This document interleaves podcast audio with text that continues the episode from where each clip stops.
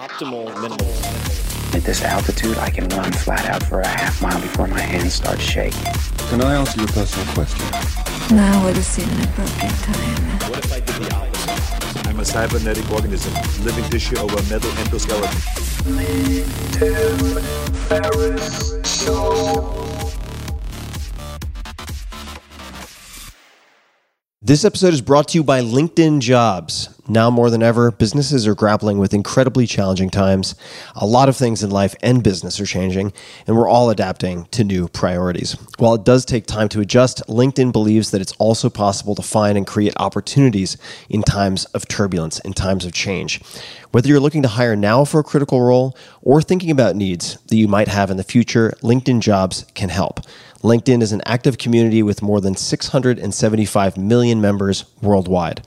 LinkedIn screens candidates for the hard and soft skills you're looking for while putting your job in front of candidates looking for job opportunities that match exactly what you have to offer.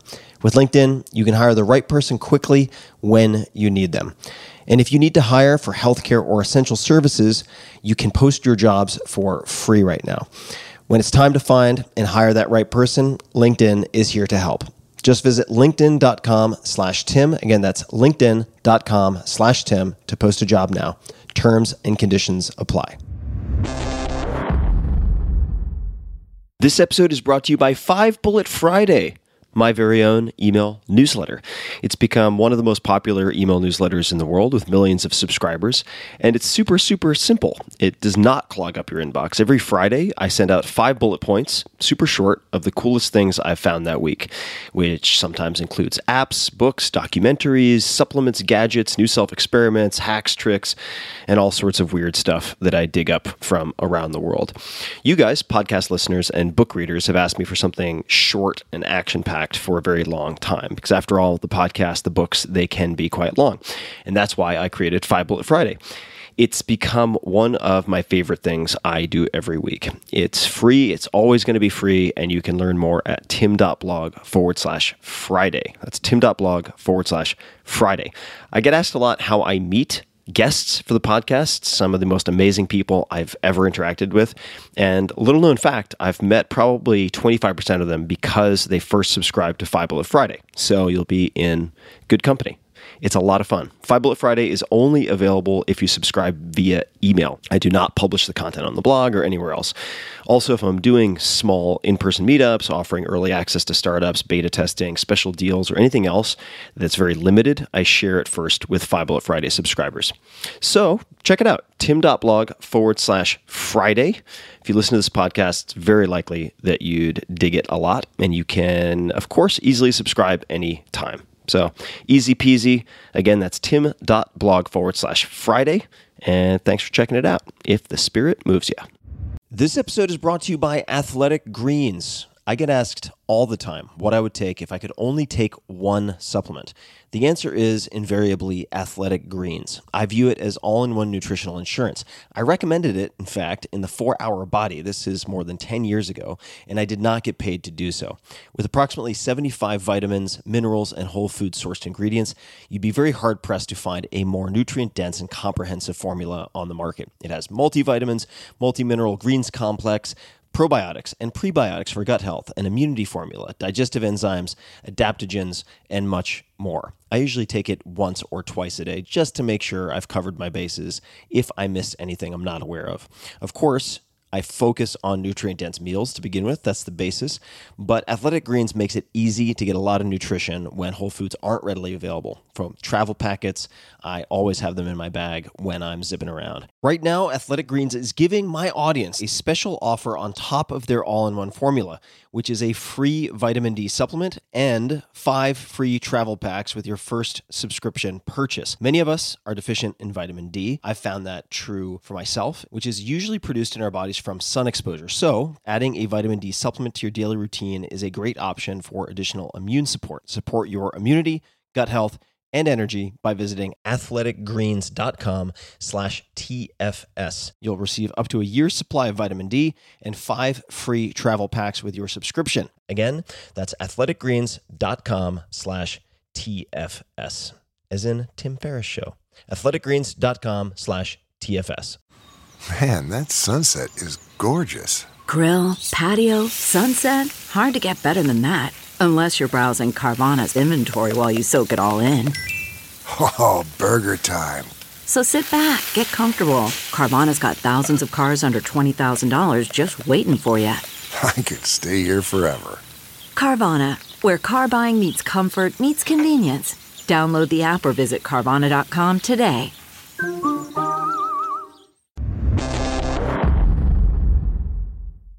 Hello, boys and girls. This is Tim Ferriss. Welcome to another episode of The Tim Ferriss Show. This episode has video, if you want to check it out, on youtube.com/Tim Ferriss, but audio only will still work. And I'll keep this intro short.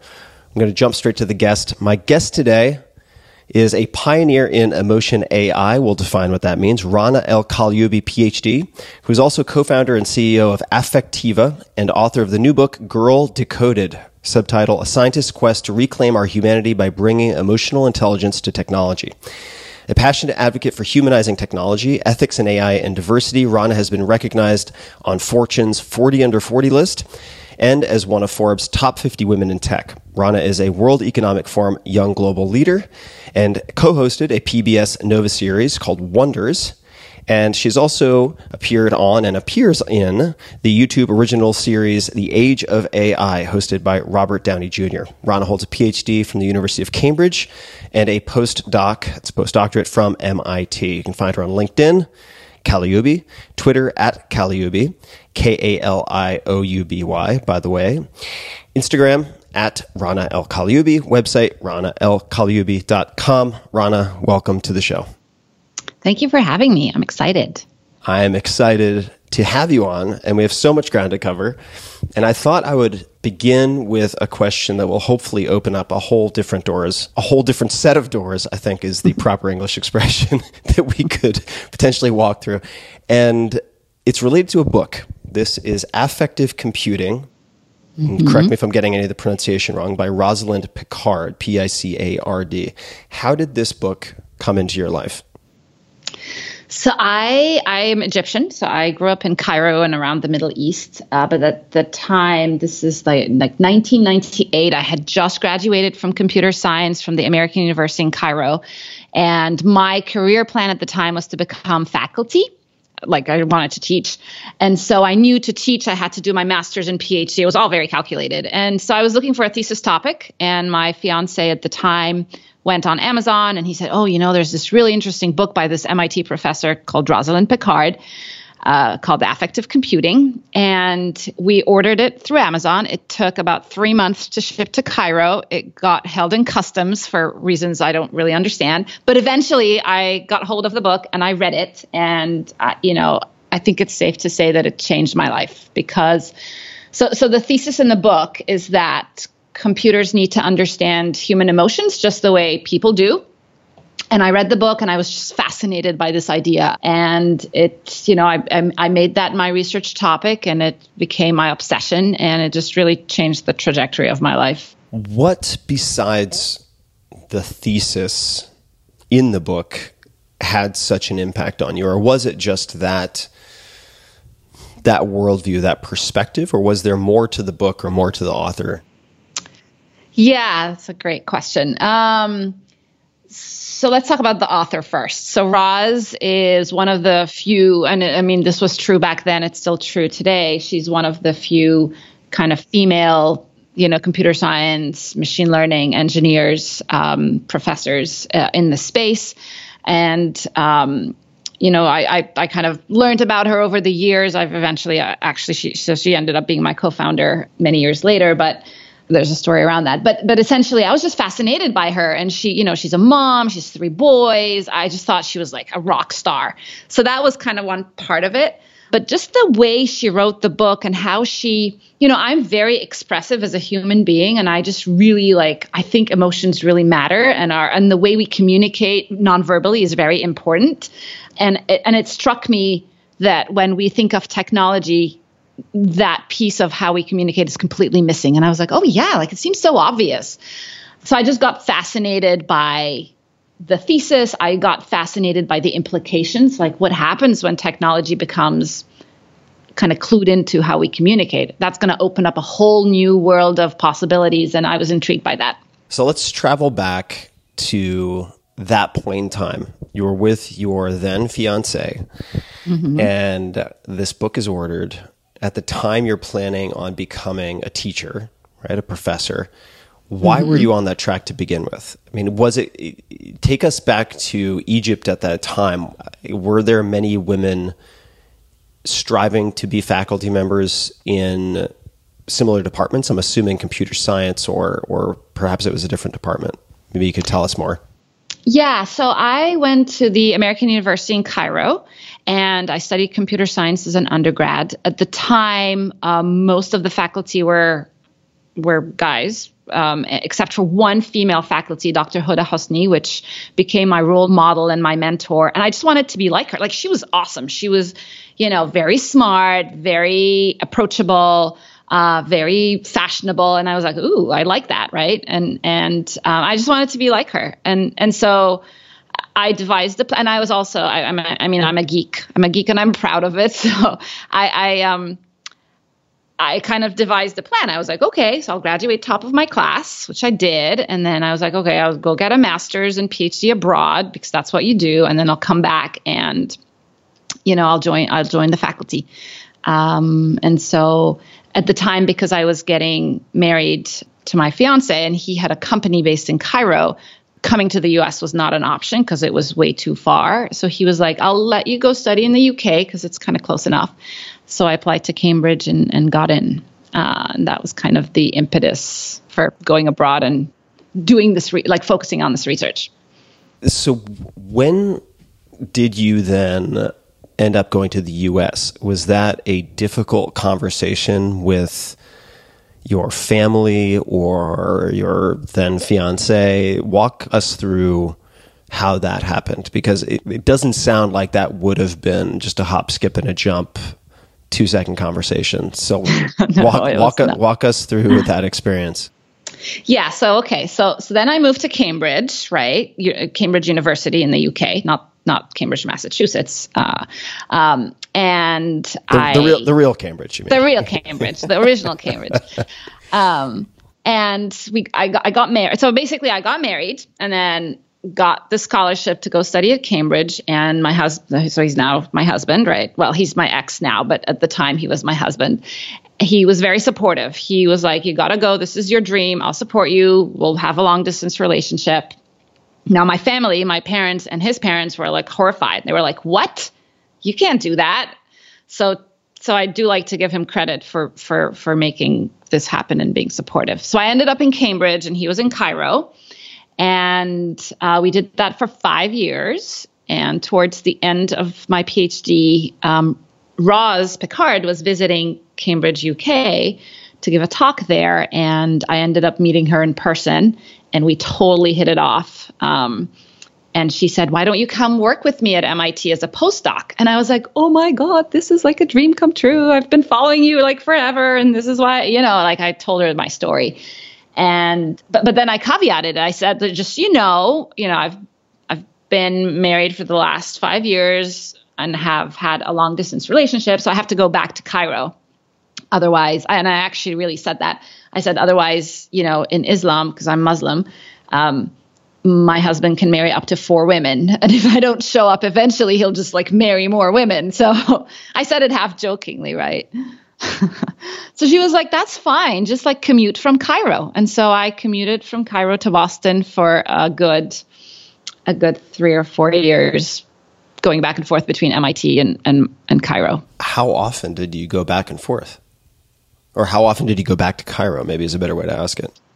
So initially I would spend a couple of months in Cairo and then go spend like a few weeks in Boston. And then I would move with my kids to Boston over the summer.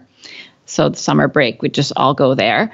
And so initially that was okay. So this was between 2006 to 2009. It was okay. Things began to kind of really fall apart when I decided to start the company. So at MIT, we started to get a lot of interest in the technology. And just being MIT, they really encourage you to spin out, right? So in 2009, she and I started Affectiva. And I was literally spending 2 weeks in Cairo, 2 weeks in Boston, 2 weeks in Cairo, 2 weeks in Boston. It was insane. And that was when, like, just it was out of balance. Everything was out of balance. It was tough. It was tough. And you know, I'm divorced now. So, you know, you can imagine how that didn't go very well. It was just, it was, I think in retrospect, it was just not a very healthy lifestyle. And I wouldn't want to be in that place again. I wouldn't want others to be in that. I talk very publicly about that time. Yeah. Well, let's hop around chronologically a little bit. We're going to come back, of course, to starting the company and that decision. Mm-hmm. Mm-hmm. But for people who don't have any real firsthand exposure to the Middle East, much mm-hmm. less Egypt, for instance, mm-hmm. what was it like growing up in Egypt? And based on at least some of my reading, you, for instance, wore a hijab for quite some time, and we're not talking a short period of time. Maybe you could also speak to that. Yeah. Yeah. And it sounds like you've spent some time in the, you've been to Jordan. It sounds like I've you spent a little bit of time in Jordan. I've spent some time in a few places in the Middle East, but not in Egypt. Never made it to Egypt. Okay. And when I was, we chatted a little bit before we started recording, and I only have a few words here and there in Arabic, but it's Levantine Arabic, right? It's what you would run across in Jordan or Lebanon. And I remember though having many people recommend that I not study the sort of standard Arabic, textbook Arabic, but that I study Egyptian Arabic because all of the, as they put it, all the entertainment and movies that I might want to consume would be in Egyptian Arabic.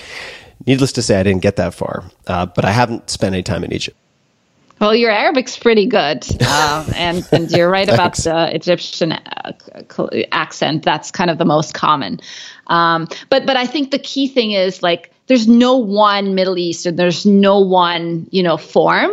I grew up in a family that's kind of in an interesting way, quite conservative, but also quite liberal. So my parents were very pro-education. They sent us to the, you know, they put all their money towards our schooling, and they made a point during the summers that we travel abroad and experience kind of other cultures. And I think that's why, like, I was so comfortable moving from one country to another and ending up in the United States.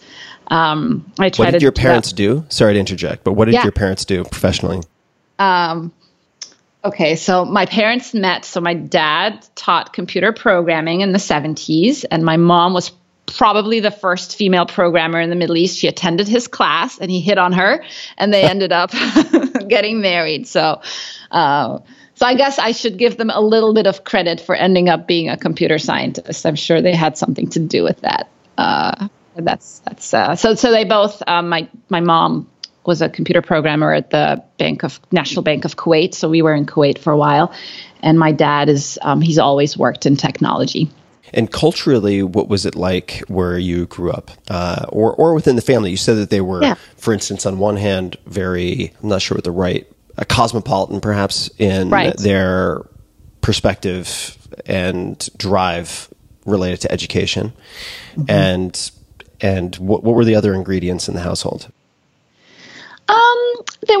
There's definitely like clear gender roles. So even though my mom worked her entire life, it was always, she was not allowed to ever talk about her job post, you know, she would leave work at 3 p.m., be home at like whatever, 4 p.m. when we got back from school. And that was it. She was never allowed to take a conference call at home in the evening, never allowed to travel for work. And I didn't realize that until I was an adult. Like I just assumed this was the way it was, but it did hamper her, you know, career progression. And it was this implicit understanding that's, this is your role, this is my role, and we all stick in our lanes. So that was interesting. We were, for example, I have two younger sisters, so we're three daughters, and I was not allowed to date until after college. So very, very strict. And I basically married the first guy I met, right? So that's interesting. And I have a debate with my 16-year-old daughter right now, who's a junior in high school, about, she's like, but mom, we're in the U.S. now. Like, can you like adopt a different set of rules? So, anyway, so there's that too, right? So it's kind of interesting, right? Very strict, very conservative, but also like go kick ass kind of thing. So. How did you relate to, for instance, the not dating until college? I think that's what you just said, if I'm remembering correctly. At the time, were you accepting of that, resistant to that, did you embrace that? How did you relate to it at the time? I was like, I called myself a nice Egyptian girl. I never challenged my parents. It's like the weirdest thing. I just like, lots of trust. And, they trusted me. I trusted them. I never challenged the rules. I just was super obedient. And I was always looking for like the gold star, right? Like I was the gold star daughter. And so now I'm kind of trying to like redefine what that really means. And for people who are maybe thinking to themselves, I can't believe Tim asked about a hijab. That's so stereotypical. Mm-hmm. How dare he? First of all, it's based on my own research and reading in preparation for this conversation.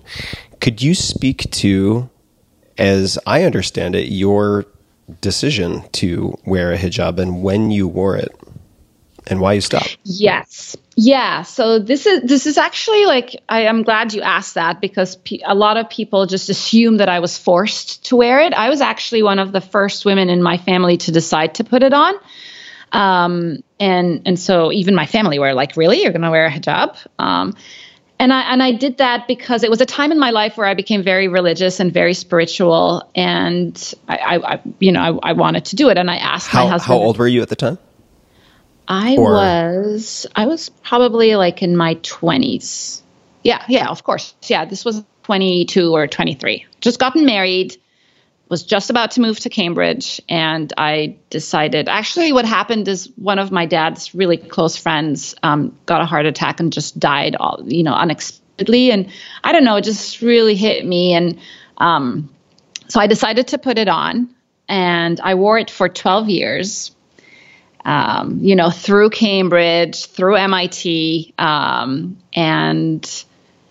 then in 2012, a whole host of factors, right? And so when I wore it, when I first wore it actually and moved to Cambridge, that was during September 11th, and so my parents thought I was like, this Muslim in the UK, they were concerned for my safety. And so I actually switched the hijab for a hat. So I wore a hat for like a few months in Cambridge, because you're supposed to wear it like everywhere. So I would show up to class in a hat and just like, it was like really awkward.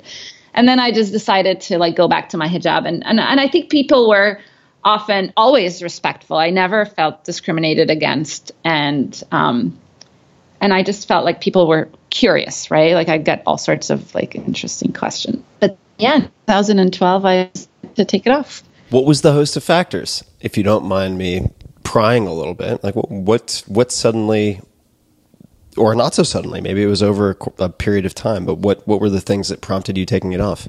I think so. At the time I was doing the commute between Boston and Cairo, right? And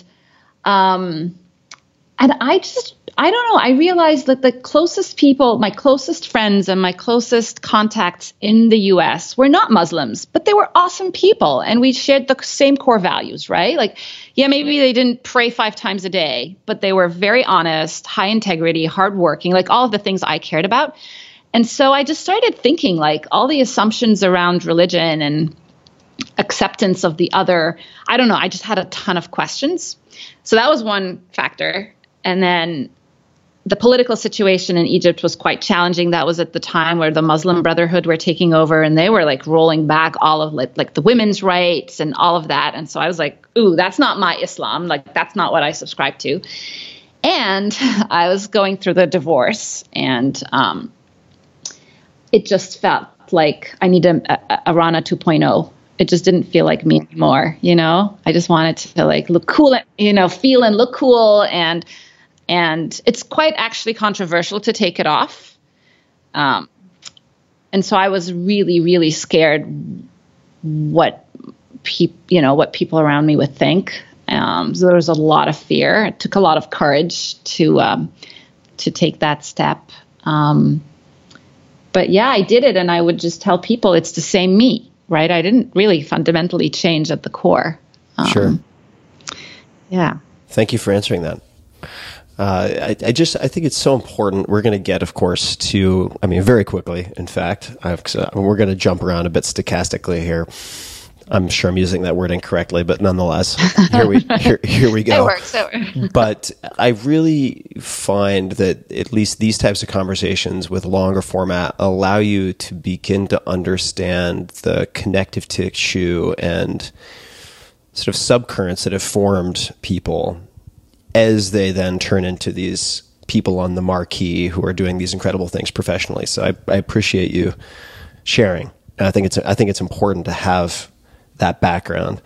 And let's talk about the one of many things that jumped out at me as I was prepping for this. And I know that this is not in order, but using, if I'm getting this correct, emotion AI or affective, let's see if I can do this correctly, computing to help those with autism or who are on the spectrum of, I guess it would be, this is going to sound redundant, but autistic spectrum disorder. I'm not sure what the proper kind of DSM terminology is right now. I would love to get there, and on the way there, could you just define what artificial intelligence is for those who may be confused because it's used so frequently, often misused, in the context of what you do? And then what we're going to be talking about is one example of that. What is artificial intelligence? So artificial intelligence is this, I guess, field of study that is trying to replicate human intelligence, right? But if you look at human intelligence, and then there's there's ways to affect that. So for example, machine learning is a subcategory within the field of computer science, which allows you to implement artificial intelligence. So it's kind of a mechanism to get you to artificial intelligence. Now there's all sorts of forms of artificial intelligence. The part that I find, the most exciting is this idea that, okay, if you look at human intelligence, we have IQ, which is your cognitive intelligence. And of course, it's really important. But we also know from years and years of research that your emotional intelligence is equally important. People who have higher EQs or emotion quotients, they're just more likable people. They're more persuasive. You can get them to, follow you and get inspired. And actually, people with higher EQs are just better partners, and they're better, better leaders and everything. So I think that this is true for technology that interacts with people as well. So it's not just. So I think technology that's interacting with us on a day-to-day basis, like your device or social robot or Siri or whatever, Alexa, need to have both IQ and EQ. And the conversation has always focused very heavily on the IQ, and I'm an advocate for bringing EQ into the equation. Let's use that as a segue. So the technology that you ended up working on as it relates to autism and many other things, but how did that come about, and what form did it take? So, when I first got to Cambridge, so here I was, I was a new bride, just my first experience living away from my family. And I get to Cambridge and I just focus on work, right, on coding. And so I had this aha moment that, oh my God, I was spending more time on my laptop than I was with any other person. But this laptop was completely oblivious to how I was feeling, right? But I think even worse, I had this realization that a lot of our communication is mediated through technology. Often the most kind of ubiquitous form of communication is actually through text, which if you look at how humans communicate, less than 10% of how we communicate is text, is the words we use. 90% is nonverbal. Facial expressions, hand gestures, vocal intonations, and all of that I felt just got lost in how I communicated, particularly with my husband at the time. And I just felt I wanted to change that. So I wanted to build emotion AI to make human-computer interfaces better, but ultimately it's all about human connection. I want to make sure that as we move to a more digital universe, we're not losing our EQ. Right? We still can reserve and even maybe augment our emotional intelligence. And this is where autism came in because it was a clear example. It's almost an extreme example of people who struggle with EQ and where technology could be like a hearing aid. Like people wear hearing aids to augment their hearing. And I was like, what if you could build an emotional prosthetics that could help augment your EQ? What did it look like? That was like, it looked like Google Glass. This was before Google Glass existed. So, so say I have autism. I would put on these glasses. They had little cameras. The camera would point outward at whoever I was interacting with. So say I'm talking to you. And it would say, oh, Tim looks really interested in what you're saying. He's nodding his head. Or Tim looks bored to death. Maybe you should stop talking and ask a question or something. You don't look like you're bored to death, I hope. I hope not. Yeah. that sort of 1,000-yard stare, dumb deer look is just my standard. So don't take it personally. But so it would analyze people's expressions in real time and feed the kids real-time feedback.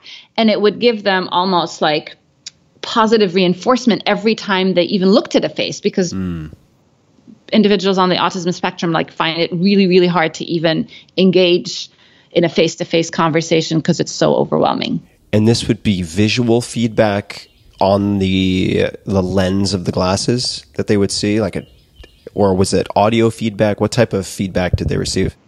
This was back in 2006. So it was even before smart, it was really early on. So we had the feedback be auditory through a Bluetooth kind of headset, whatever, earpods.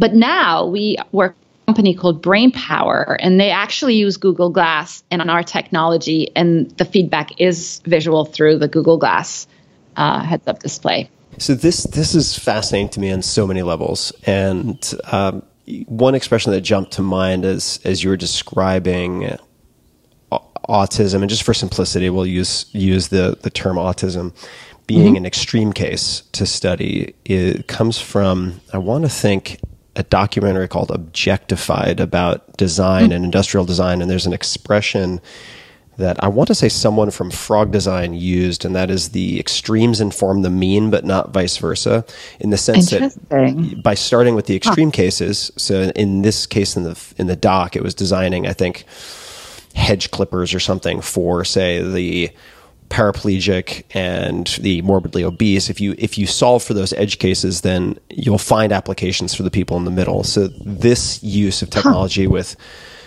people with an autism diagnosis is interesting to me. First, for that, just that corollary. And then second, I'd love to know if you observed any learning curve that carried over to non-augmented reality, in the sense that did you observe anyone with autism after being given positive feedback for certain behaviors, right? If we're looking at sort of shaping of behavior, did you see that carry over, or were they, much like someone with a hearing aid, dependent on the hearing aid?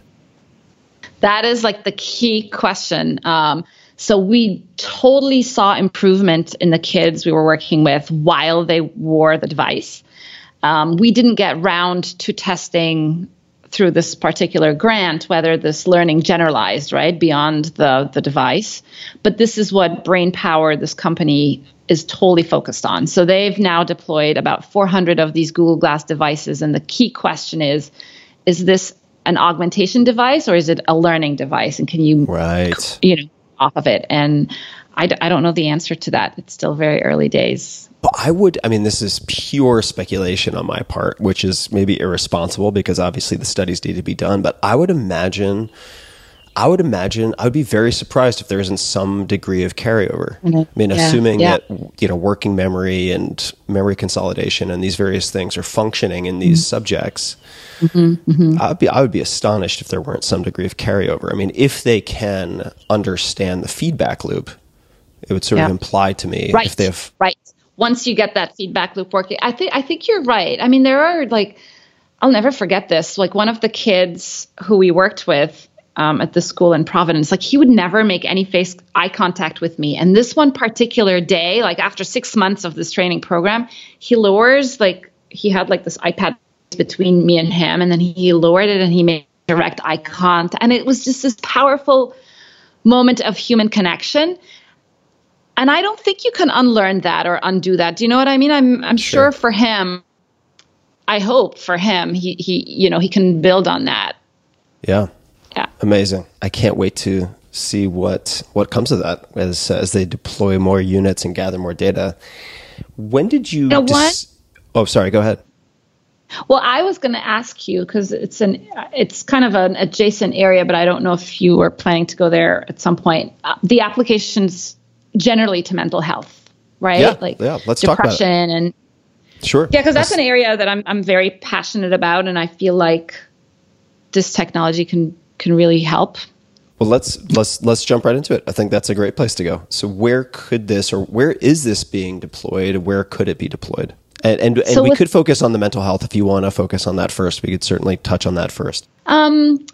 Just because, I mean, it's not directly related to autism, but it was this realization that, oh my goodness, in the mental health space, the gold standard in, you know, when you go to a doctor today, they don't ask you like, Tim, what's your temperature or blood pressure? They just measure it, right? But in mental health, the gold standard is still like a survey, you know, on a scale from 1 to 10, like how depressed are you? Are you 6 or 8, right? Or like how suicidal are you? And that's like how do you answer that, right? Right, and also like you see a doctor like what, once a week? Like what happens in all the instances when you're not with that person? And that's really powerful data, right?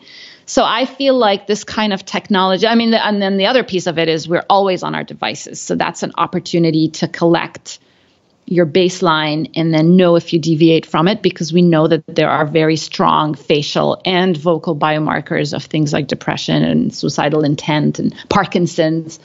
So I feel very strongly that there are applications where this technology can just like bring objective data to quantifying these things.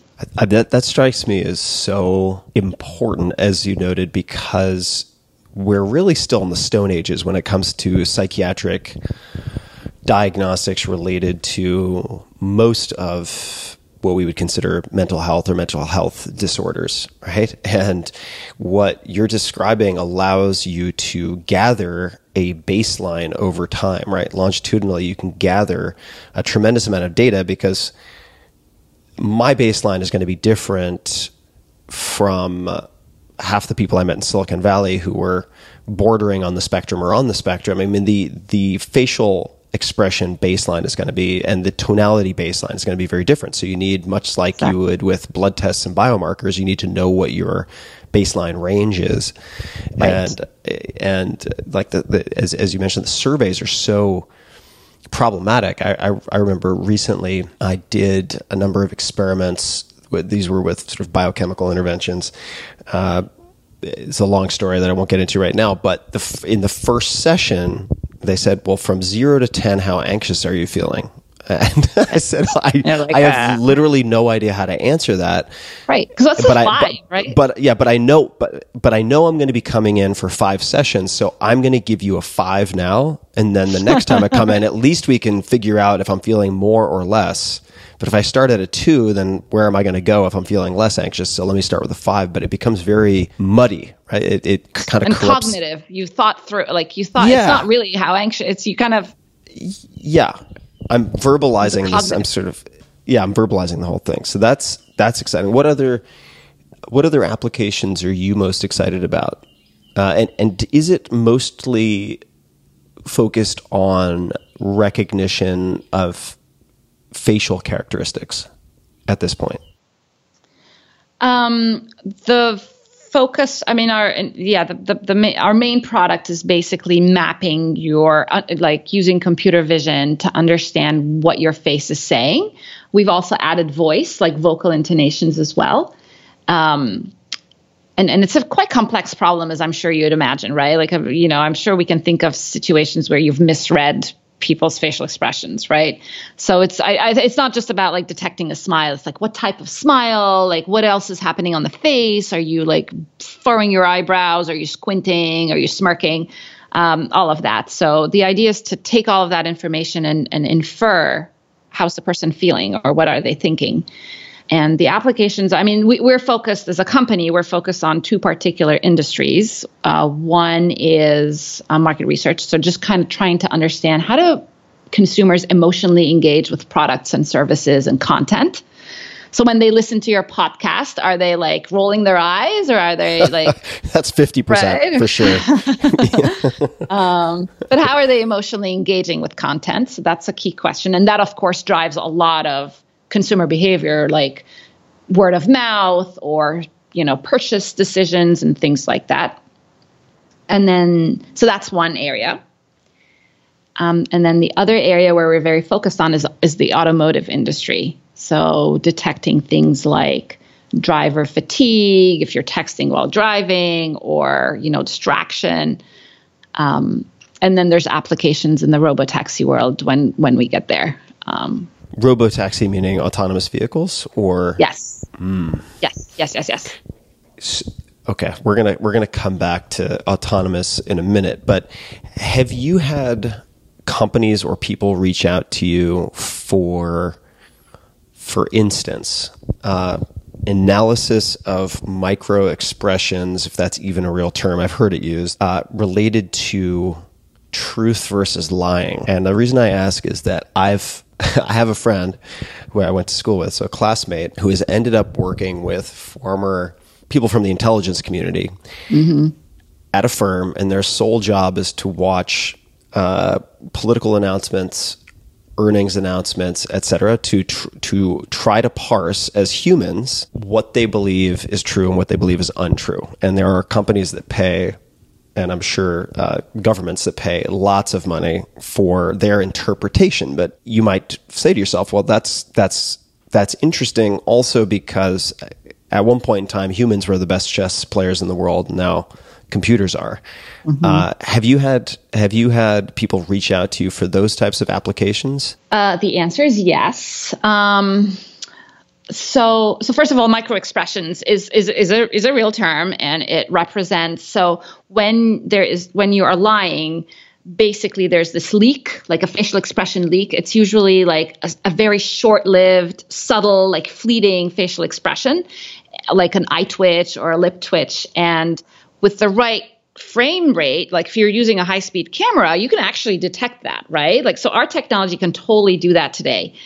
Now, that doesn't mean that we do that. So we have we're very values driven. You know, our first use case was autism. And I think the whole thesis of the company and my mission is to just bridge the connection gap between people.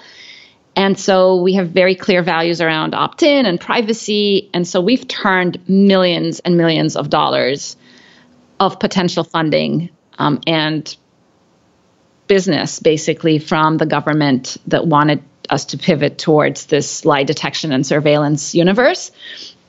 And it was sometimes it was hard. Like there was a time when we almost ran out of money as a company, and we had this opportunity to take almost $40 million from an intelligence agency, and we had to think hard about it because we didn't know if we had an alternative. So it could have meant the end of this whole Affectiva journey. But it just didn't, it's not at all why we started the company, and it did not match our North Star, you know, and so we veered away from that, and we were able to raise less money, but from investors who we felt like shared our vision for where we could take this. Well, I commend you for that. And that's hard as hell to do, especially when you might face an existential financial threat as a startup. Exactly. And I suspect we'll probably come back to the sort of light versus dark, utopian versus dystopian later. We might not, but I think this is a good time to hop back to autonomous vehicles, self-driving cars. And that is in part because, from my understanding, and I'm not a computer scientist, but speaking to people in Silicon Valley when I was there, certainly speaking to technologists now, that many of the questions that used to be thought exercises in, say, philosophy classes, epistemology 101, et cetera, or ethics 101, the trolley scenario, right, where you have to choose between killing one person of one type or five people of another type. let's just say, one elderly person versus or five elderly versus one school child, etc. These types of decisions are now decisions that on some level need to actually be thought about and coded into how a vehicle behaves. And I bring that up because in some respects, I suppose many people would think of emotions as not necessarily the final frontier, but something that seems innately human, difficult for computers to understand. And so I wonder, what have you learned in trying to teach computers how to understand emotions or view emotions about your own emotions? How's that impacted, if at all, how you relate to your own emotions or expression? Yeah, a lot. By the way, I was not expecting that to be the question. I thought it was going to be an autonomous vehicles question. It was a bit of a left turn, so it's not the perfect segue, but we'll work with it. Yeah. It's been tough because I just shut out my emotions for the long. I mean, it's really ironic, but I just grew up in a very we work hard, we no nonsense. And so, I just shut out my emotions and I didn't acknowledge it to others. So I always looked like I was strong and always bubbly and happy and just never ever shared or showed my true emotions. But I also think it's even worse than that. I think I never acknowledged my own emotions to myself until quite recently, actually. When I was going, through a divorce and moving to the United States with my kids as a single mom and starting the company, there was just a lot going on. And I took on journaling, and I journal a lot. And that's where I just started really embracing my emotions, the good and the bad and the ugly, right? And just getting it all out there. And I just learned a lot about, what it looks like and what it feels like to have these emotions, and so in a really interesting way, this journey of figuring out how to teach machines kind of a range of emotions is also a personal journey for me to learn about my own emotions and accept them and even share them with others. I've kind of made a 360 or 180, whatever, where I started as being this kind of very there's always walls and barriers around me, and now I'm taking those down, and I feel like it's been amazing because when you share with people, people reciprocate, and what I often felt nobody else in the universe feels the same way. I'm wrong. When I share, people are oh my God, this resonates so much with me. I've been through something similar, and just this builds this amazing connection. So, I don't know if that answers your question. No, it does. It does. Are there any, what do you think are, and we're going to come back to the journaling for sure. What are any misconceptions that people have about emotion? I don't know if there are. I don't know if there are any, but how would you respond to that? Yeah. So when we first started Affectiva, Roz and I were out raising money for the company, right? And so we were these two women scientists raising money from a male-dominated Silicon Valley, which is where we did most of our pitching, and we were pitching an emotion company. Yeah, Sand Hill Road, lots of blue button downs. Exactly. And so we would avoid using the word emotion at any cost. That's why we actually called the company Affectiva, because affect is a synonym for emotion, but it doesn't have the same kind of feministic connotations of emotion, who needs emotions? And so we would avoid talking about it ever. It's the E word. You never bring up the E word. But I think the universe the world has moved from that point. I mean, this was 20 years ago. Well, I started research in the space 20 years ago. We pitched, we started Affectiva 10 years ago. I think now there's more realization that emotions matter. Emotions drive our decisions in good ways and in sometimes irrational ways. Emotions are at the center of how we empathize and connect and learn and memory, right? I think I do actually realize, like, businesses, but also just the average Joe, like, has more respect for emotions. So that's been good. Well, let's talk about Sand Hill Road for a second, and I'll describe Sand Hill Road for folks who might not know it, and why would you know it unless you've spent time near it. So Sand Hill Road, if you can imagine Silicon Valley as a city, which it isn't. It's an entire area, but let's just pretend it's a city. And then there's a gated community where the masters of finance live. And they're kind of like the Iron Bank in Game of Thrones. If you want money, chances are, at least this was certainly true in the 90s and the early 2000s, it spread out more. There are more financial options. But if you want the highest density of people who can write big checks and who have prestigious firm names, then Sand Hill Road is this one spot where you have just office next to office, next to office, next to office, next to office. Based on some of my reading, you also, I don't know at what point, but had your son, Adam, with you, right? Yeah, right. So right. And so I would love for you to speak to what that experience was like, number one. And then number two, what worked in the pitch? Right, like what did you find actually grabbed people? What was it in the pitch or in the deck, whatever you might remember from the presentation that worked? I remember. Yeah. Okay, so this is 2009, and we decided we were getting so much commercial interest in the technology, and so I originally thought the solution was to just hire more PhD students in the lab. And the lab director at the time, Frank Moss, said, no, this is not research anymore. You got to leave the lab, like start a company.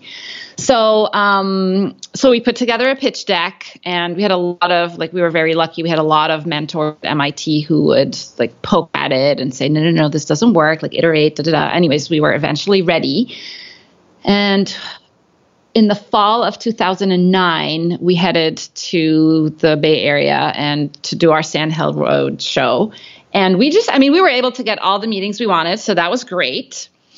But I showed up with my 6-month-old son, Adam. And we had lined up a babysitter to take him on, for during the day when we were presenting. But this one particular day, she bailed on me. So she called me in the morning. She's like, "I'm not feeling well. Can't take him." I'm like, "What?"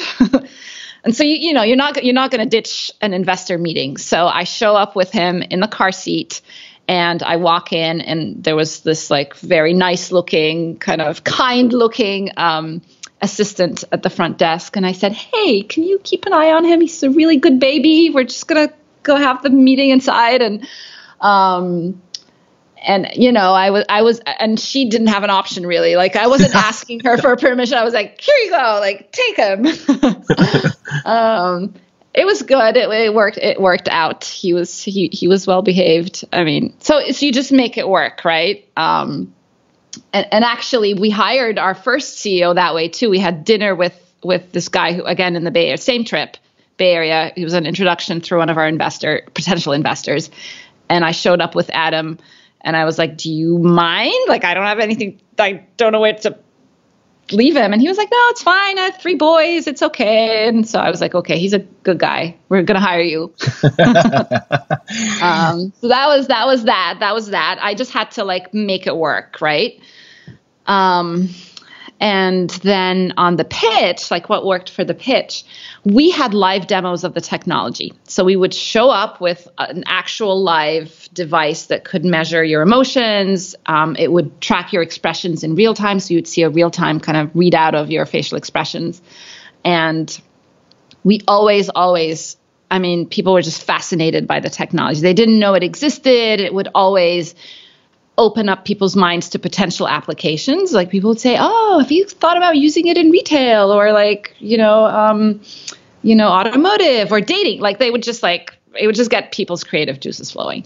So I think that worked. But I don't think that it was enough to get people over the, "Oh my God, like you are so different." Everything's so different, right? Like women, scientists, I wore the hijab at the time. Emotions, like it was like too alien, I think. So it was tough. Who ended up? We got a lot of no's. Yeah, so you got a lot of no's. Who, if you're comfortable saying, I have no idea, but yeah. Mm-hmm. I would imagine it's somewhere in the public record. Who ended up saying yes, and why do you think they said yes instead of all the no's? In contrast to all the no's. So our very first check came from the Wallenberg family of Sweden. Very wealthy family, very philanthropic, and just had a lot of active investments. The main person there, Peter Wallenberg, knew Roz from before and had basically told her, anytime you need money, just call me up. So she did that. He invested. But we were able to raise money from Kleiner Perkins. So Mary Meeker was on our board for a while. She was awesome. So we did end up, raising money from Silicon Valley, essentially. Not just Silicon Valley, but for people who don't know, Kleiner Perkins is considered one of the blue chips. And I mean, that's right. That's top tier. Yeah. Yeah. Yeah. Mm-hmm. And at the time they had just made their investment in Spotify, and they could really see how your emotions and understanding your emotions could drive music selection and just user experience in general. So they were, they saw that potential. And Mary specifically, I think she still does this every year, puts out her sort of annual, I don't know how to properly describe it. What would be trend forecast? I don't know the proper descriptor to use. Clearly, I'm not fully on top of it. But if people look up Mary Meeker, M-E-E-K-E-R, very, very impressive woman. And why do you think? Well, I guess you've already in part answered this. Was it a fast yes for Kleiner Perkins, or did it take a while to court them?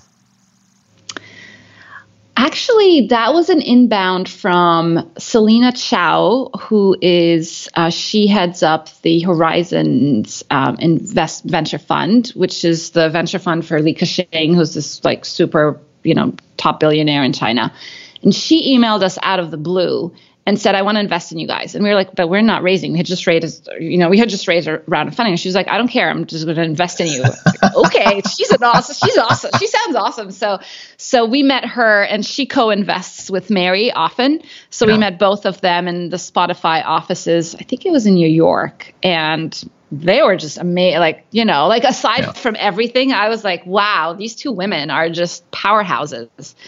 So they were really, they just made it happen. It was amazing. Yeah, that's excellent. Yeah, I will say this is not my typical experience raising money. That was an outlier. Yeah. Well, I think they're really, really good investors who can see where the puck is going are outliers to begin with, right? So you're just not going to run into that many. And one of the common traits I've seen, particularly with really, I don't want to call it pure technology play, but something that is deeply technical, the investors who are best at that will often reach out to authors of white papers and say, hey, I know you haven't built a company, but you should, and I want to give you all the money. They tend to be. You probably listen to them, right? Yeah, a lot of them are really, really good. You mentioned dating. Could you speak to that for a second? Because that was putting aside the truth, not truth application. That was one that did jump to mind, partially because I want to say I at some point read a report of some psychologist, maybe it was a behavioral psychologist, who could look at video footage of couples and predict with some unbelievable high percentage hit rate, 95% accuracy, whether they would still be together a year later or 10 years later or whatever it was. I can't recall the exact specs on that. What do you think the applications are for dating, or could be? Or do you think is that a fool's errand? I think there's definitely a play there. So the guy you're talking about is John Gottman, and he focuses on couples therapy. And you're right. Mm-hmm. So he was just from watching, a few seconds of video of a couple kind of interacting with each other. He'll look for expressions like an upper lip raiser, which is an expression of contempt. And he's able to predict if they're getting divorced, or will they be able to work through that. But let's back up, right? Dating, right? I think there's huge potential there. I mean, I think maybe that's the killer app or whatever, because because when you're seeing people's profiles, you subconsciously like perk up if somebody looks interesting, or you're like, right? You have all these like subconscious expressions, and if you are able to capture those, I think that could be really fascinating. But I think the real killer feature would be if you're able to take all of my nonverbals as I'm going through all these profiles, and or even like as you start engaging with somebody online, and turn it into a, will we have chemistry when we meet in the real world? Because that's the key question, right? Right. And so if you can use all of that information and turn it into a predictor of, level of chemistry, like butterfly effect when you meet a person in the real IRL, I think that's really interesting. So I haven't figured out how to do that, but I think there's a lot of application. No, I want to talk. Do you agree? I don't know. I do agree. Yeah, I mean, I think it could be a huge application, and I don't know what form it would take precisely. But if you imagine something like a, showing my age here maybe, but you have effectively a Tinder or Pandora where you're thumbing up, thumbing down, and then over time, based on the emotion AI analysis of those profile pics, or better yet, video, if there were short video clips, right, maybe. Exactly. Then you could effectively create a signature of attraction, right? Or a signature of excitement, or a signature of fill in the blank that is read by the camera on your laptop or on your phone.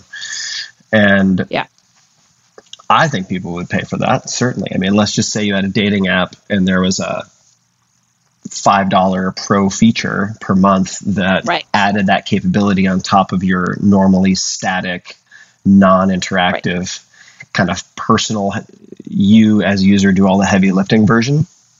Right. That's I think that's something a lot of people would pay for.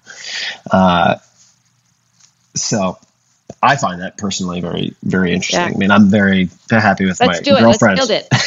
Or maybe somebody in your audience is going to take it on. Yeah, exactly. I'd pay for it. So there you go. We have two. A proven market of two is larger than more than a lot of startups have when they get going. Let's talk about the journaling. You mentioned the journaling. I'd love to hear about the journaling and anything else that you do to ground yourself or keep yourself centered when things are difficult, because we may come back to this, but you've had tough times, you've had challenging times, you've had a lot on your plate at once. Could you speak to the journaling and any other practices that you have that have helped you? I think you journal too, right? I'm pretty sure I've heard you talk about that. Yeah. So I use an app called Day One. And I've now been journaling, I would say 8 or 9 years, pretty consistently. I find that first of all, it's a way of just letting it all out, right? So I journal very openly. I just like, hopefully my journal will never get hacked, because if it does, I'm in trouble. All my secrets are in this journal. And I can't just hide it under my bed. It's out there in the cloud. So anyway, so I just journal very openly. Interestingly, a while ago, I went back and looked at like the most frequently occurring like word that I use, and lonely was up there. Fear was another one. So a lot of fear, a lot of loneliness. So it's a way of getting it out there. But what I also find interesting is I often log like celebration. So I'll say, I am grateful for my kids. I'm grateful for like everything's falling apart, but you know what? I'm in good health. I'm grateful for that. I always something like, however big or small that I just acknowledge, I try to celebrate something. So that helps. So I guess the third way the journal is very powerful in my experience is I can look back at all these times when it was really challenging. And when I felt like, oh my God, I might not get through this. And I look back and I was like, it worked out. Like when we were moving to the US with my 2 kids and I was newly divorced, like life's falling apart. my parents are like, you can't do this, you're going to fail, the kids are going to be miserable.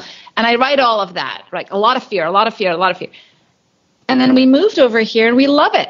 It's amazing. And so I can look back at these times, and especially when it's challenging right now, it's challenging for a lot of us. And it just helps me have this conviction that this will pass, it'll pass, it'll be fine.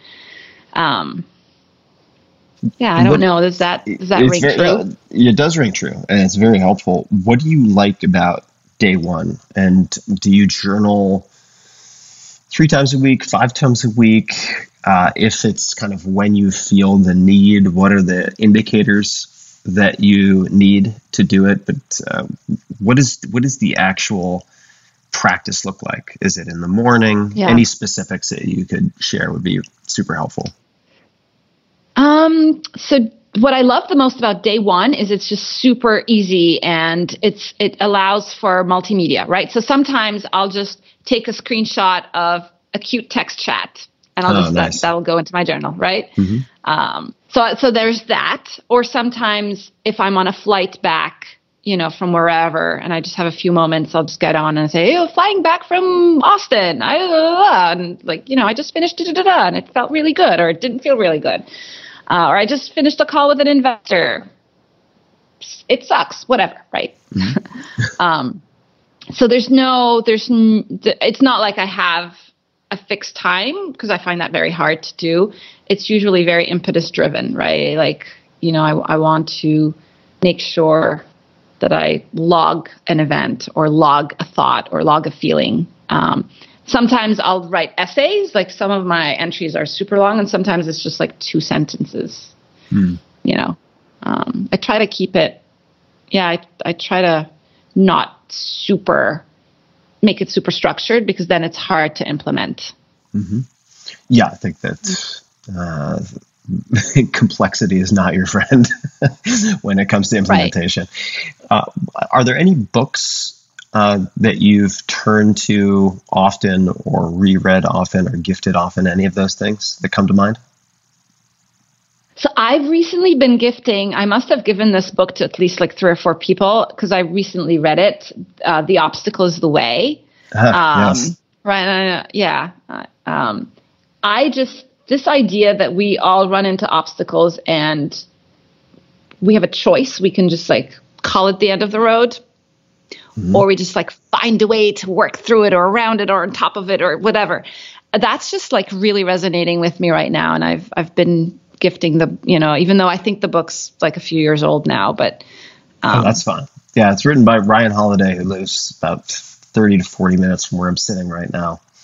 Okay. And, I know I could kind of infer that you guys are good friends. Yeah. Yeah. Believe it or not, I don't think you know this, but I actually was the publisher of his audiobook version, because I saw a preprint version of the book, and I said, if you want to do something with audio, let me help you. And so we published the audio version together. That is so cool. Yeah. I did not know that. Yeah. Small world, super small world. What about fiction? Do you read fiction or do you not read fiction? I do. My favorite book, which I've now read a few times also, is Jhumpa Lahiri's The Namesake. Have you read it? I have not read it. Could you? Why is it so good for you? So it tells the story of this Indian young man who moves to Boston to study, do his PhD. So he does that, and then he brings over a wife. He gets married and brings over his Indian wife, and they settle in Massachusetts. And they start off in Cambridge in this small apartment, which I did too. And then they move to the suburbs, and they have kids. And then their kids grow up with this internal conflict of whether, you know, they are American, are they Indian, are they both? What does that mean? And it follows the journey of this family. And I first read it in 2008, when I was between Cairo and MIT, and it was becoming clear that my life is gravitating towards Boston with every trip. And I just read it on this flight back to Cairo. I'll never forget this. And I was just like bawling. I was just like crying. It just hit home in such a weird way, because I think I was at this Fork Road? Yeah, Fork or Crossroads. Crossroad. And I it just like it really hit home. And then I reread it a few months ago, and I cried just the same, just really, because I feel like, oh my God, I'm like, I've progressed, right? Like I'm in the suburbs, my kids are in school here. I think my kids are grappling with, and all of us, like me and my kids are grappling with, okay, how Egyptian are we? How American are we? And how do you bring the two together in a way that's true to who we are? So I love that book. I highly recommend it. It's amazing. It also strikes me that, in the last few weeks, I've been reading more fiction, and I was a nonfiction purist for decades, and like all the self-help books. Yeah, I mean, well, you name it. I mean, self-help. If we want to go all the way back to Ben Franklin, then yes. So self-help biography. In some respects, all books are self-help, if that makes sense, even fiction. Right. I find that in the times we're in right now, and at the time of this recording, of course, the novel coronavirus, COVID-19, et cetera, are causing a lot of self-quarantine, isolation, et cetera. So the words that you mentioned, loneliness, lonely, fear, I think those are going to become, those feelings are going to become more and more present for more people. Mm. And that fiction, really good fiction, at least for me, has the effect of lessening both of those feelings, even if it's just for the period of time that you're reading. Particularly the books that can elicit or paint a picture, a really emotive landscape of feelings that you're having, just in the way that you've shared your emotions, thinking you're the only person in the world having them, and people say, "Oh my God, that really resonates with me," and you feel less alone in doing so. Both of you, I would imagine. So I've been reading more fiction, so this will go on my list. Do you have a recommendation? I do, actually. I hesitate to recommend books that I'm only partially through, okay. But I feel quite confident in this one. And bear with me 2 seconds, because it's literally 2 feet from me. I'm going to grab it. We grab it. Okay. All right. So it's this book here, which is, I'll read it, Little Big. So Little, Big by John Crowley. Like Aleister Crowley. So Little Big by John Crowley. This is, I suppose you could consider it a fantasy novel. It's a bit difficult in the beginning. I'm going to warn people that you really need to give it at least 30 pages. I tried this book 2 or 3 times. It was gifted to me by my brother, who has a very, very high bar for all books. He's a math and stats whiz, also can read very, very dense, Kant type stuff, and just has a very high bar for any books that he'll read start to finish. And I couldn't get into it because I quit within the first 20 pages. And now that I'm 50 or 60 pages in, I'm 60 pages in, I'm just loving it. And to give you an idea, I mean, I've never seen, I don't want to spend too much time on this because this is about you and not me, but I do think that fiction is really good medicine for people right now. Just listen to some of these cover quotes there. And you, by the way, we're going to talk about your book. You have some amazing blurbs from people. Listen to a few of these. So this is for Little Big. So here's the cover quote. Quote, "I always regularly reread a book that I wish more people would read. Little Big. It is literally the most enchanting 20th century book I know." Harold Bloom. And then you've got, Los Angeles Herald Examiner says, "The kind of book around which cults are formed, and rightly so. There's magic here." It just goes on and on. Ursula K. Le Guin, I believe I'm getting that name pronounced correctly, says, "This book is indescribable, a splendid madness or a delightful sanity or both. Persons who enter this book are advised that they will leave it a different size than when they came in." It is a fucking weird book. I'm going to warn you in advance. Interesting. It's very strange, and that's part of the reason that I like it so much. It's very weird. It's got that kind of... Gabriel Garcia Marquez, sort of like Colombian surrealism. It's very odd, but so far I'm finding it enjoyable. I'll add it to my list. I will make sure I stick through the first 30 pages. Yeah, and I would recommend getting it on Kindle because John Crowley's vocabulary is impressively broad, and it's kind of like when I read His Dark Materials and The Golden Compass, which are categorized as young adult novels, but then contain extremely niche nautical terminology. So you'll want to be able to look words up, is what I'm saying. Okay. You'll because I'm underlining words every page or two that I don't actually know the meaning to. And that's my dog barking. If you hear it, that's Molly, because we're in quarantine verite on this audio. Let's talk about your book. Why, with all the things you have going on, why a book? I of all people know, books to do well take a lot of focus. They take a lot of energy. Why a book? Why now? First of all, if I knew how much work it would have been, it's pretty much like a startup, right? If you knew really how much work it would take, maybe I wouldn't have done it. So, but the initial reason I decided to write the book, so this has been almost 3 years in the making, was it was originally going to be like an AI book, right? Like AI needs empathy, it needs emotion, it's all about emotion AI, and why do we need emotion AI, and how do you build emotion AI, and what are the applications, and what are the ethics and moral implications of all of that.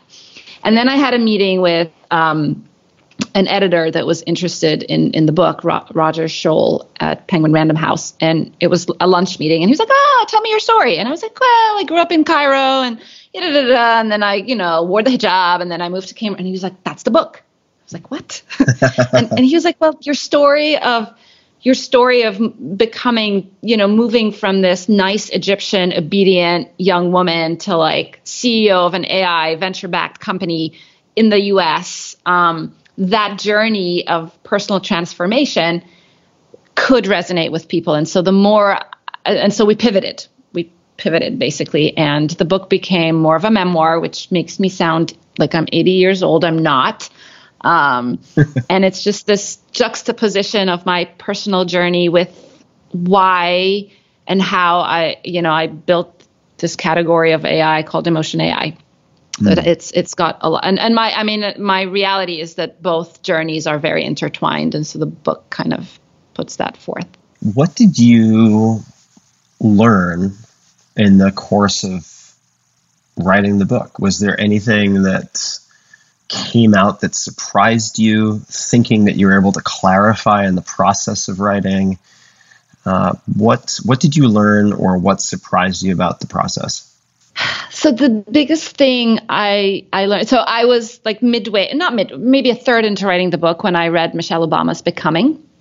And it was just so vulnerable. I was like, I want to be open in how I write about this. So I went back and kind of not rewrote, but just like rethought how I'm going to approach this. And the thing that struck me the most was my relationship to dad. Relationship to your dad. Yeah. And actually, so I narrated the audiobook, and there's one part. Oh my God. Yes. Well done. Tell me about it. Well done. Yeah. There was one part in the book where I talk about, my dad, and I just totally broke down. So it's this like very interesting relationship. I love my dad. And he's been so supportive of my journey and my aspirations. But at the same time, he has very strict, like for the longest time, I just assumed because I broke mold of what is expected of me that he was not proud of me. Like for the longest time, I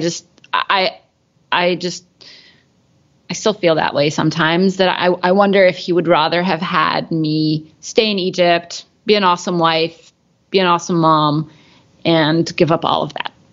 I don't think so. I mean, he was in the US a few months ago, and he visited the team, and he met the Affectiva crew, and I think he looked proud in the picture. When you analyze his expressions, it kind of looked proud.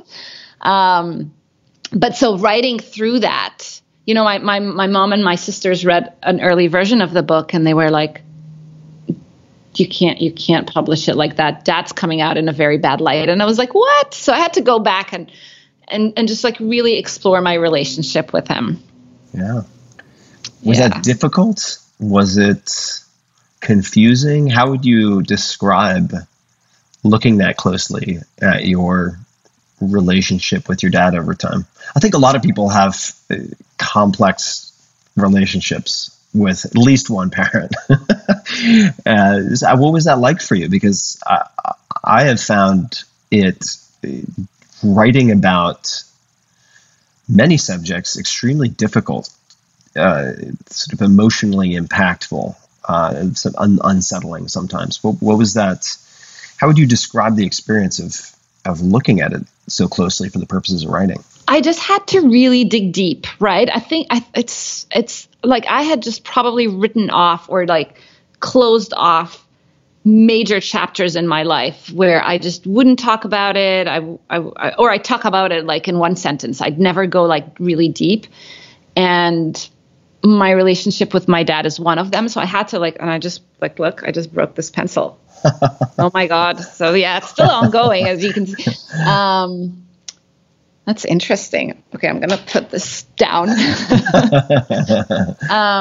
I think it's just like super complex and very multi-layered, right? Like through the divorce, he was very adamant that he took a very balanced view between my relationship and my, like he, you know, with my ex. And so he almost like, he was an arbitrator, right? He wasn't like exclusively on my side. I felt like he was very balanced, which I, on the one hand, think is great. But part of me was like, Dad, you're like my dad. You got to be on my side. But I think he did it for the greater good.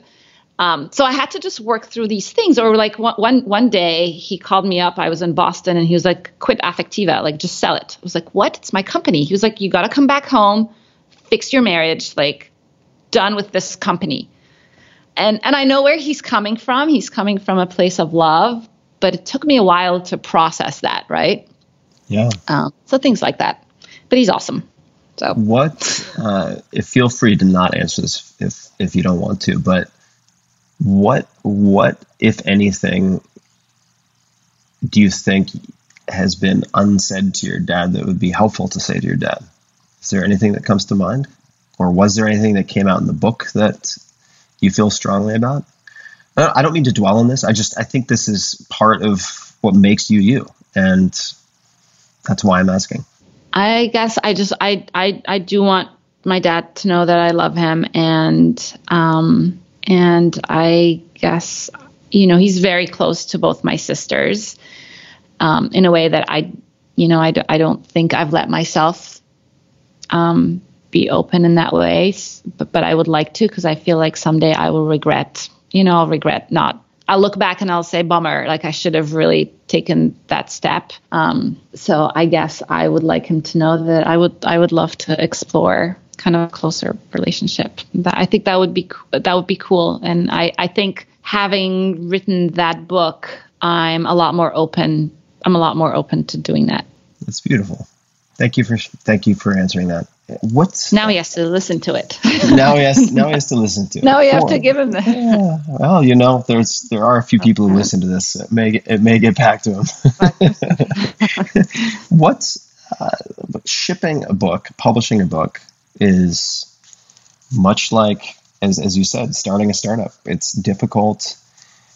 You hope to have some type of driver behind climbing this mountain that pays off at some point. What impact, and we mentioned it at the top of the episode, but Girl Decoded is the title of the book.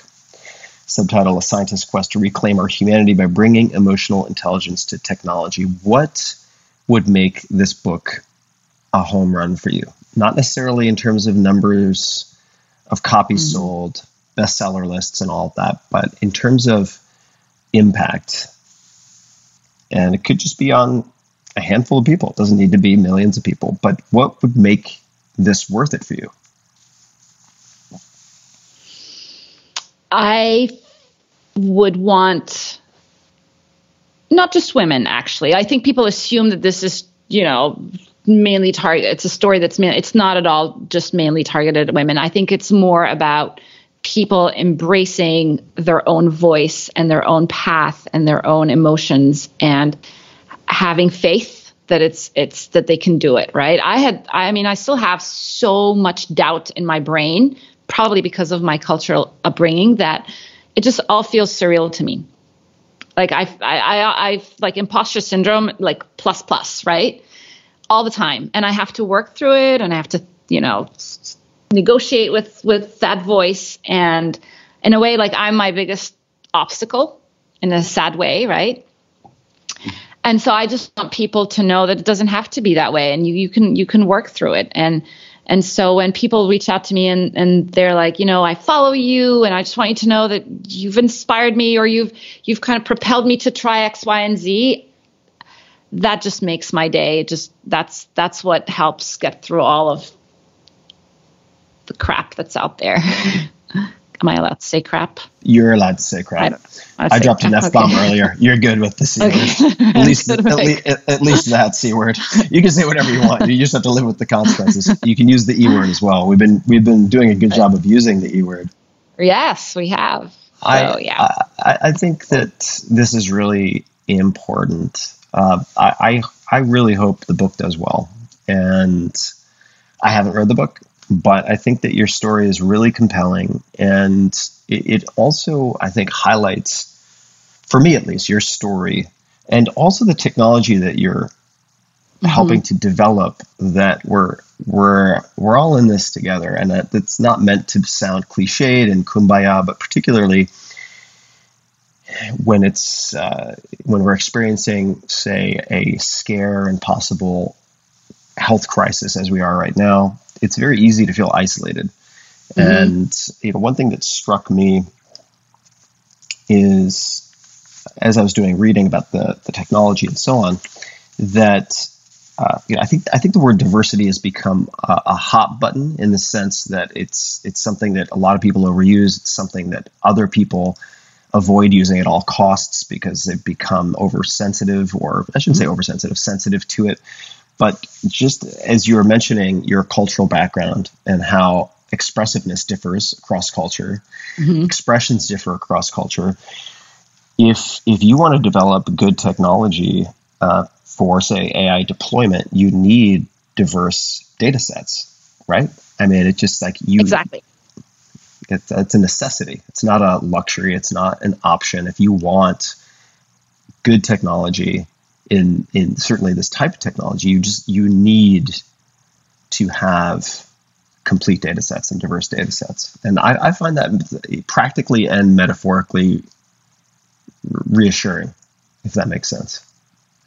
Yeah, absolutely. If you want, if you're going to deploy this technology, which we do in like 90 countries around the world, you can't just train it on people that look like you, Tim, right? Which would be the default default data set, and so we really prioritize the diversity of the data. But you can't get to the diversity of the data unless you have a diverse team of people who are thinking about the data and the algorithm and like how robust it is globally and cross culturally. So that's where I think the conversation about diversity and inclusion becomes really real, because you want a diverse group of minds and brains thinking about this problem and how to solve it in a way that works for everybody. And it's not just diversity of like gender or ethnicity, which is what people usually gravitate to. We think diversity of age is very important, because so we have a high school internship program for high school kids, where we bring them in, and of course they learn a lot, but we learn a lot from them too, because their experience growing up with technology is very different than, say, mine. I'm in my I'm 41, and these kids are just a very different experience growing up with devices and technologies, and we want their perspective, and they're going to be the ones who are kind of stuck with this technology, right? So I think they need to have a voice around the table as well. So all kinds of diversity, not just, and even like, our CMO is an art historian, and she, is very involved in product strategy. So we want her around the table too. It's not just machine learning folks like me. So I think it's really, really key. And the cultural piece is huge too, right? Because you could have, for those who don't know, I mean, I look like a Danish man, which I am in part hereditarily, the huge fat head bald now at this point. But you can find people like me in Scandinavia. You can find people like me here in the US who look like me. You can find people who look somewhat like me, even in Egypt, right? I have some Egyptian friends who have, they have blue eyes and in the case of my friends, red hair. But once you're bald, the hair color matters less. Albania, etc. And culturally, they're going to express quite differently, or it's possible that they would. So I'm excited to see where the technology goes. I hope that it veers more in a enabling, benevolent, or at least neutral direction, as opposed to sort of dystopian police state direction. But I suspect we'll have a bit of both. And at least speaking for one person, I'm glad that you have the ethical direction and sort of values that you've put in place for making decisions, right? Because you're going to have to, ultimately, you have to program that decision-making framework into the company in the same way that you'll be programming rules and decision-making possibly into the lines of code that dictate the behaviors of artificial intelligence. But I really think, one goal of the book is to spark public dialogue around human-centric AI, because I really think there is so much amazing potential for this technology. We talked about some of it, mental health, autism, safer roads, you name it.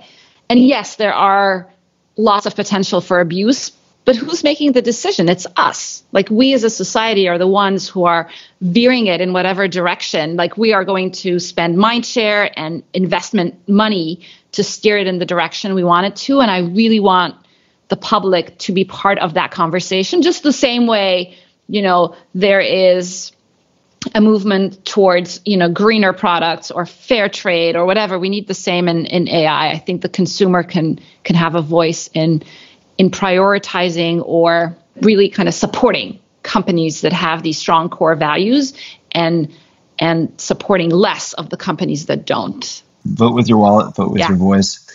Is there anything... And this is sometimes a difficult question for folks to answer, but just to tie up here, if you had a billboard, metaphorically speaking, something that you could use to get a message out to billions of people, but limited real estate, so you could put a quote, a word, a sentence, anything non-commercial on this, what might you, a question, an image, what might you put on that billboard to convey, to share with billions of people? And anything come to mind?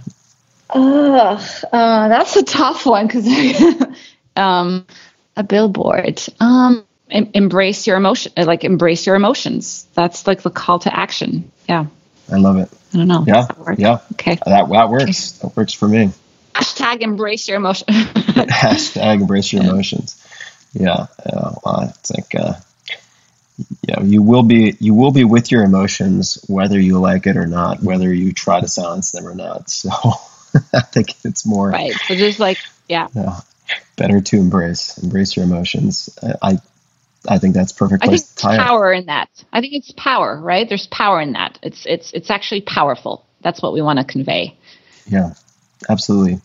Is there anything else that you would like to say before we wrap up here today? No, I'm just easy to find if people want to reach out and share their stories or their input or ideas. Are there any, on social, are you more active anywhere in particular? Do you have a preferred social location? LinkedIn seems to, this is pretty new, but I think there's a lot of conversation on LinkedIn. Great. That's Kaliouby. I would imagine there aren't too many people on LinkedIn with the exact same name. That's my guess. Does your name mean anything? Might not. My name really does not. Doesn't have much meaning to it. But does yours have any meaning to it? My first name means serenity, Rana. Serene, right? And which I have to work on. I'm not that serene. I need to get into my zen. Yeah, I need to practice meditation or something. It's been on my New Year's resolutions forever. And then my last name is it's a Kaliouby, as in from Kalioub or Kalioubeya, which is a governorate in Egypt. It's a place in Egypt. Serenity, Rana. Don't we all need a little bit more serenity? So this has been a really fun conversation for me. People can find you on LinkedIn. That's Kaliouby, and we'll link to all this in the show notes, of course, on Twitter, at Kaliouby. And once again, that's K-A-L-I-O-U-B-Y. Instagram, at Rana el Kaliouby. And the website where you can find all of this is probably the easiest home base, which is ranaelkaliouby.com. And for everybody listening, you can find all of the links to everything we've discussed, including the book, at tim.blog/podcast. Rana, thank you so much for taking the time today. This has been a lot of fun for me. Thank you. Thank you for having me. And for everybody out there listening or watching, don't be an upper lip raiser. I have all sorts of new labels for folks. Be well, be safe, and thanks for tuning in. Hey guys, this is Tim again. Just a few more things before you take off. Number one, this is 5-Bullet Friday. Do you want to get a short email from me? And would you enjoy getting a short email from me every Friday that provides a little morsel of fun before the weekend? And 5-Bullet Friday is a very short email where I share the coolest things I've found or that I've been pondering over the week. That could include favorite new albums that I've discovered. It could include gizmos and gadgets and all sorts of weird shit that I've somehow dug up in the world of the esoteric as I do. It could include favorite articles that I've read and that I've shared with my close friends, for instance. And it's very short. It's just a little tiny bite of goodness before you head off for the weekend. So if you want to receive that, check it out. Just go to 4hourworkweek.com. That's 4hourworkweek.com, all spelled out, and just drop in your email and you will get the very next one. And if you sign up, I hope you enjoy it. This episode is brought to you by 5-Bullet Friday, my very own email newsletter. It's become one of the most popular email newsletters in the world with millions of subscribers, and it's super, super simple. It does not clog up your inbox. Every Friday, I send out 5 bullet points, super short, of the coolest things I've found that week, which sometimes includes apps, books, documentaries, supplements, gadgets, new self-experiments, hacks, tricks, and all sorts of weird stuff that I dig up from around the world. You guys, podcast listeners and book readers, have asked me for something short and action-packed for a very long time, because after all, the podcast, the books, they can be quite long. And that's why I created 5-Bullet Friday. It's become one of my favorite things I do every week. It's free. It's always going to be free. And you can learn more at tim.blog/Friday. That's tim.blog/Friday. I get asked a lot how I meet guests for the podcast, some of the most amazing people I've ever interacted with. And little known fact, I've met probably 25% of them because they first subscribed to 5-Bullet Friday. So you'll be in good company. It's a lot of fun. 5-Bullet Friday is only available if you subscribe via email. I do not publish the content on the blog or anywhere else. Also, if I'm doing small in-person meetups, offering early access to startups, beta testing, special deals, or anything else that's very limited, I share it first with 5-Bullet Friday subscribers. So check it out, tim.blog/Friday. If you listen to this podcast, it's very likely that you'd dig it a lot, and you can, of course, easily subscribe any time. So easy peasy. Again, that's tim.blog/Friday. And thanks for checking it out. If the spirit moves you. This episode is brought to you by LinkedIn Jobs. Now more than ever, businesses are grappling with incredibly challenging times. A lot of things in life and business are changing, and we're all adapting to new priorities. While it does take time to adjust, LinkedIn believes that it's also possible to find and create opportunities in times of turbulence, in times of change. Whether you're looking to hire now for a critical role or thinking about needs that you might have in the future, LinkedIn Jobs can help. LinkedIn is an active community with more than 675 million members worldwide. LinkedIn screens candidates for the hard and soft skills you're looking for while putting your job in front of candidates looking for job opportunities that match exactly what you have to offer. With LinkedIn, you can hire the right person quickly when you need them. And if you need to hire for healthcare or essential services, you can post your jobs for free right now. When it's time to find and hire that right person, LinkedIn is here to help. Just visit linkedin.com/Tim. Again, that's linkedin.com/Tim to post a job now. Terms and conditions apply.